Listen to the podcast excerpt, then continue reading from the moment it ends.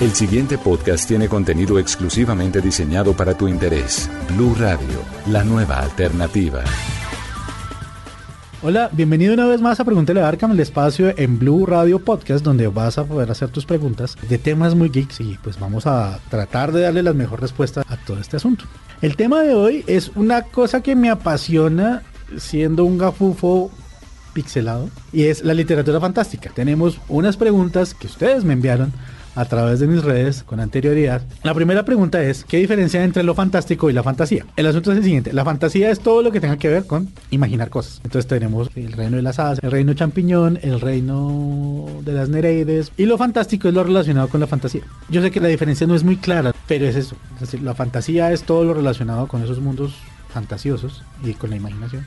Y lo fantástico es todo lo derivado de eso. La siguiente pregunta es un rompecabezas que tenemos. ¿Cómo se pronuncia Cthulhu o Chutulu o Cthulhu o Cthulhu, como ustedes quieren? Parte del chiste que te eh, crear Lovecraft con la creación de los primigenios y sobre todo con Cthulhu es que el nombre no fuera pronunciable por el ser humano. Es decir, cualquier pronunciación por parte de nosotros estaría correcta, porque se supone que es una palabra que nosotros los seres humanos no podemos pronunciar. La aceptación más grande que tenemos es gracias a Metallica, pues los que las personas que son aficionados al metal, por el álbum que precisamente se llama Cthulhu, y pues se quedó como Cthulhu. Pero entonces la idea es que ustedes pueden pronunciar Cthulhu como quieran en ese sentido. ¿Qué adaptaciones de Lovecraft recomiendo? No, ahí sí me queda muy difícil, lo siento, pero le hace todo Lovecraft.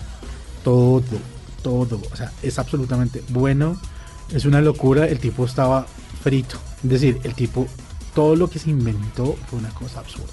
Y relacionado con eso, precisamente viene la siguiente pregunta. ¿Cuáles son las influencias de Lovecraft y cómo se manifiestan en sus obras? Uno, él toma elementos árabes para hacerlo, tanto así como, por ejemplo, los nombres Arkham, como el nombre que yo uso en redes. Arkham viene pues de una derivación de una palabra en árabe. Toda la parte de los elementos que él maneja, las, los primigenios, todo eso. Son una cantidad de elementos que vienen de mitos árabes y mitos incluso nórdicos que son absurdamente espectaculares. Pero entonces es algo que se manifiesta en su obra. Entonces, por ejemplo, las sociedades secretas, la Universidad de Pentatonics, no, Pentatonics, sí, es Pentatonics.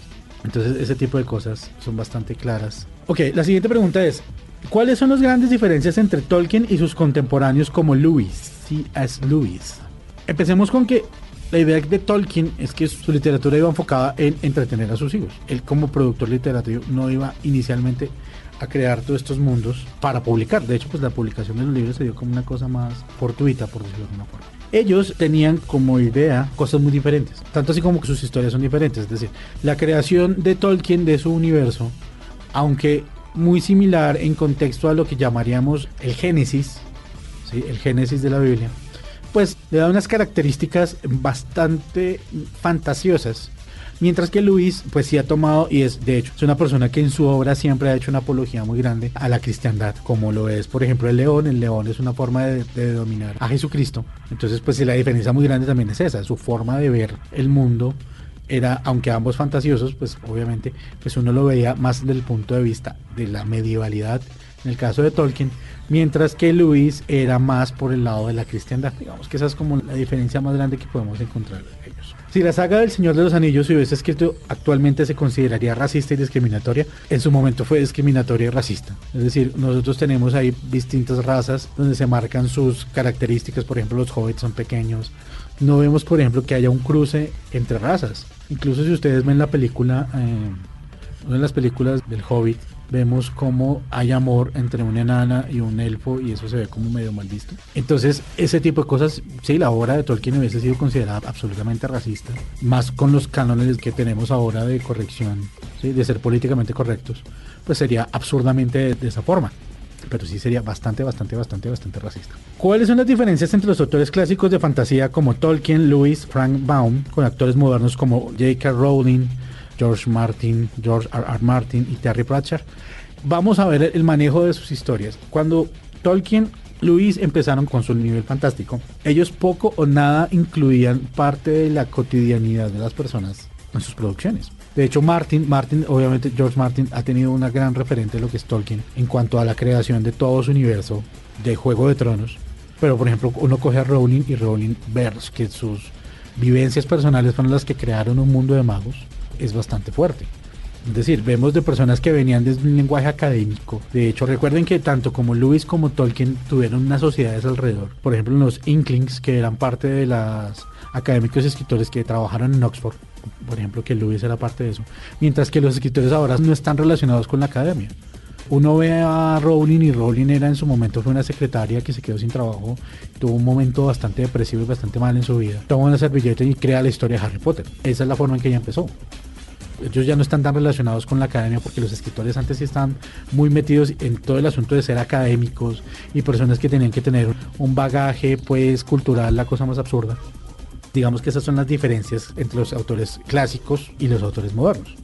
¿Qué hace un alumno de Ravenclaw cuando no es capaz de resolver el acertijo pero tiene que entrar en su dormitorio?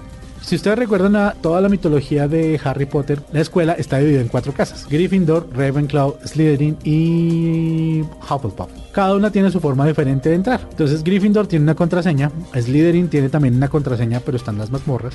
Hufflepuff tiene un cuadro que tiene una pera que hay que hacerle cosquillas. La parte que me parece más chistosa. Pero tal vez de la más chistosa era Ravenclaw. Que Ravenclaw tiene un pomo en la puerta que te hace un acertijo y tienes que responderlo para poder entrar parte del chiste es que si no lo puedes responder, no puedes entrar. ¿Qué tienes que hacer? O pensar bien la solución para poder entrar, o esperar a que otra persona llegue y lo resuelva para que te puedas entrar al dormitorio. Y con eso aprendes cuál es la solución al problema. Pero entonces eso significa que usted no leyó el libro, señor. El que haya hecho esa pregunta no leyó el libro. ¿Por qué era que el monstruo ese sin nariz quería matar a Harry Potter? Quería hacer una sociedad terrible. Es decir, el que no debe ser nombrado, aquí respetamos a los clásicos. Quería primero fue una persona que dentro de todo el contexto de, las tragedias personales que muestra Rowling en sus libros, mostraba que era una persona que le tenía miedo a la muerte. Parte de tener miedo a la muerte es ser una persona controladora. Y tras de hecho, parte que tenía esos miedos, también teníamos el asunto de se sentía inferior porque había nacido del padre mogul. Entonces él quería una sociedad perfecta donde solamente los magos de sangre pura, como los llamaba, pues dominaran. Y eso era una cosa que era bastante compleja. Entonces, ¿qué es lo que él quería? Él, él quería convertirse en el dictador de su nación y asegurarse que iba a vivir para siempre. La siguiente pregunta, también relacionada con Harry Potter, es ¿por qué se considera Harry sangre limpia si al fin y al cabo la mamá era nacida de muggles? Es simple, se supone que uno para ser sangre limpia tiene que haber nacido de dos padres mágicos. Es como una cosa de genética. O sea, doble GNA más doble GNA te da doble GNA también. El asunto de la clasificación de ser sangre limpia es que tú naciste de dos padres con poderes mágicos, así tu papá o tu mamá haya sido nacido de móviles. ¿Qué tanto considera necesario que un universo fantástico sea expandido? Por ejemplo, las historias que Warner y Rowling están plasmando sobre Harry Potter. Aquí viene un asunto es que el universo de Harry Potter se expandió más de lo que la misma autora creo que esperaba. Y sus aficionados, es decir, la obra de, Rowling empezó en 1997. Estamos eh, ya 20 años después y todavía las personas están primero consumiendo los libros, entonces se compran y esperando muchísimo más. Por eso es que cosas como Animales Fantásticos van a encontrarlos, que es como una precuela a la historia de Dumbledore, me parece increíble. Vemos, primero, nos introduce a otras cosas que me parecen muy lógicas, porque resulta que el mundo de la hechicería, para los que leemos, nos parece increíble que sea como sea, pero nos preguntamos, oiga, ¿cómo es en Latinoamérica o cómo es en Estados Unidos? Una pregunta sencilla. Imagínense cómo debe ser el mundo de la magia en Japón. Debe ser interesante. Entonces, esa ampliación me parece muy chévere, me parece bastante atractiva y me parece que es una cosa muy buena por hacer. Creo yo que debería hacerlo más en los libros que en el cine.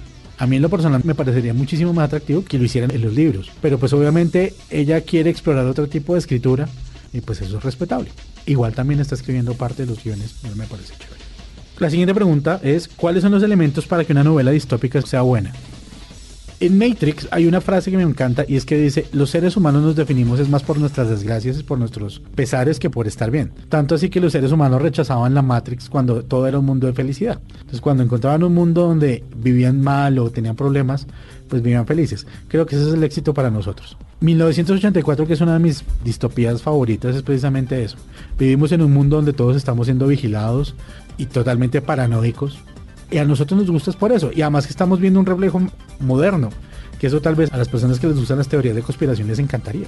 Que estamos viendo un mundo que está reflejado a través de lo que dice un libro. Entonces la distopía entre más apocalíptico y posapocalíptico sea el escenario, es mucho mayor el éxito, creando. Nuestra siguiente pregunta es, ¿por qué hasta ahora las más populares como Juego del Hambre, Divergente, Handmaid's Tale muestran la crueldad del mundo contra unos cuantos. Con esta pregunta que vamos a cerrar nuestro podcast, vamos a hacer un análisis como rapidito de lo que es la distopía para nosotros como seres humanos. Como les decía en la pregunta anterior, el dolor nos define, es decir, son las cosas malas que nos permiten tener un aprendizaje. ¿sí? Es más, los momentos felices se recuerdan, pero los momentos dolorosos son los que nos muestran quiénes somos. Lamentablemente para la historia del ser humano, los momentos donde hemos sido terribles contra nosotros mismos como especie son los que nos han definido y han marcado a mucha gente. Para poner un momento real, ustedes por ejemplo cuando van a Alemania, es la cosa más terrible del mundo que usted haga el saludo nazi. Es una cosa que puede estar, incluso le puede dar a usted cárcel, hacer apología a todo lo que pasó en el holocausto, ese tipo de cosas. También nos lo muestra en este tipo de distopías como Juegos del Hambre. Juego del Hambre, por ejemplo, ¿qué trata? Vamos a celebrar, porque la idea es celebrar que nosotros ganamos, el Capitolio ganó, haciendo un concurso para que recordemos que fuimos malos y entonces un campeón entre todos va a morir, va a matar a todos, o entre todos ustedes se matan y uno va a ganar. Es decir, juguemos a la guerra pero con poquitas personas. Porque igual, bien o mal, los seres humanos somos seres belicosos. Nos gusta competir y dentro de la competencia también está quién es mejor o quién tiene más cosas. Lamentablemente para nosotros es así. Entonces todo este tipo de distopías donde se muestra el mal comportamiento entre seres humanos, entre uno y el otro, es precisamente un reflejo de nuestros peores aspectos como seres humanos. Que gracias a la literatura nos damos cuenta de que podemos mejorar o que no podemos mejorar o tal vez que no haya solución, pero pues ya es un asunto personal para cada quien. Y veremos qué pasará cuando sigamos escribiendo este tipo de cosas. Porque al fin y al cabo seguiremos viviendo en un mundo distópico. Espero no llegar a comer sol en verde. Pero espero que no lleguemos a eso. Y ya con eso terminamos nuestro espacio de este breve podcast sobre literatura fantástica. Recuerden que pueden hacerme sus preguntas sobre cualquier tema geek en arroba arcamkou, a r k h a m k o Recuerden que nos están escuchando por Blue Radio Podcast eh, nos encuentran en Facebook como Blue Radio Colombia y en Twitter como arroba Blue Radio Co. Nos escuchamos en una próxima oportunidad. Para más contenido sobre este tema y otros de tu interés, visítanos en www.bluradio.com. Blue Radio, la nueva alternativa.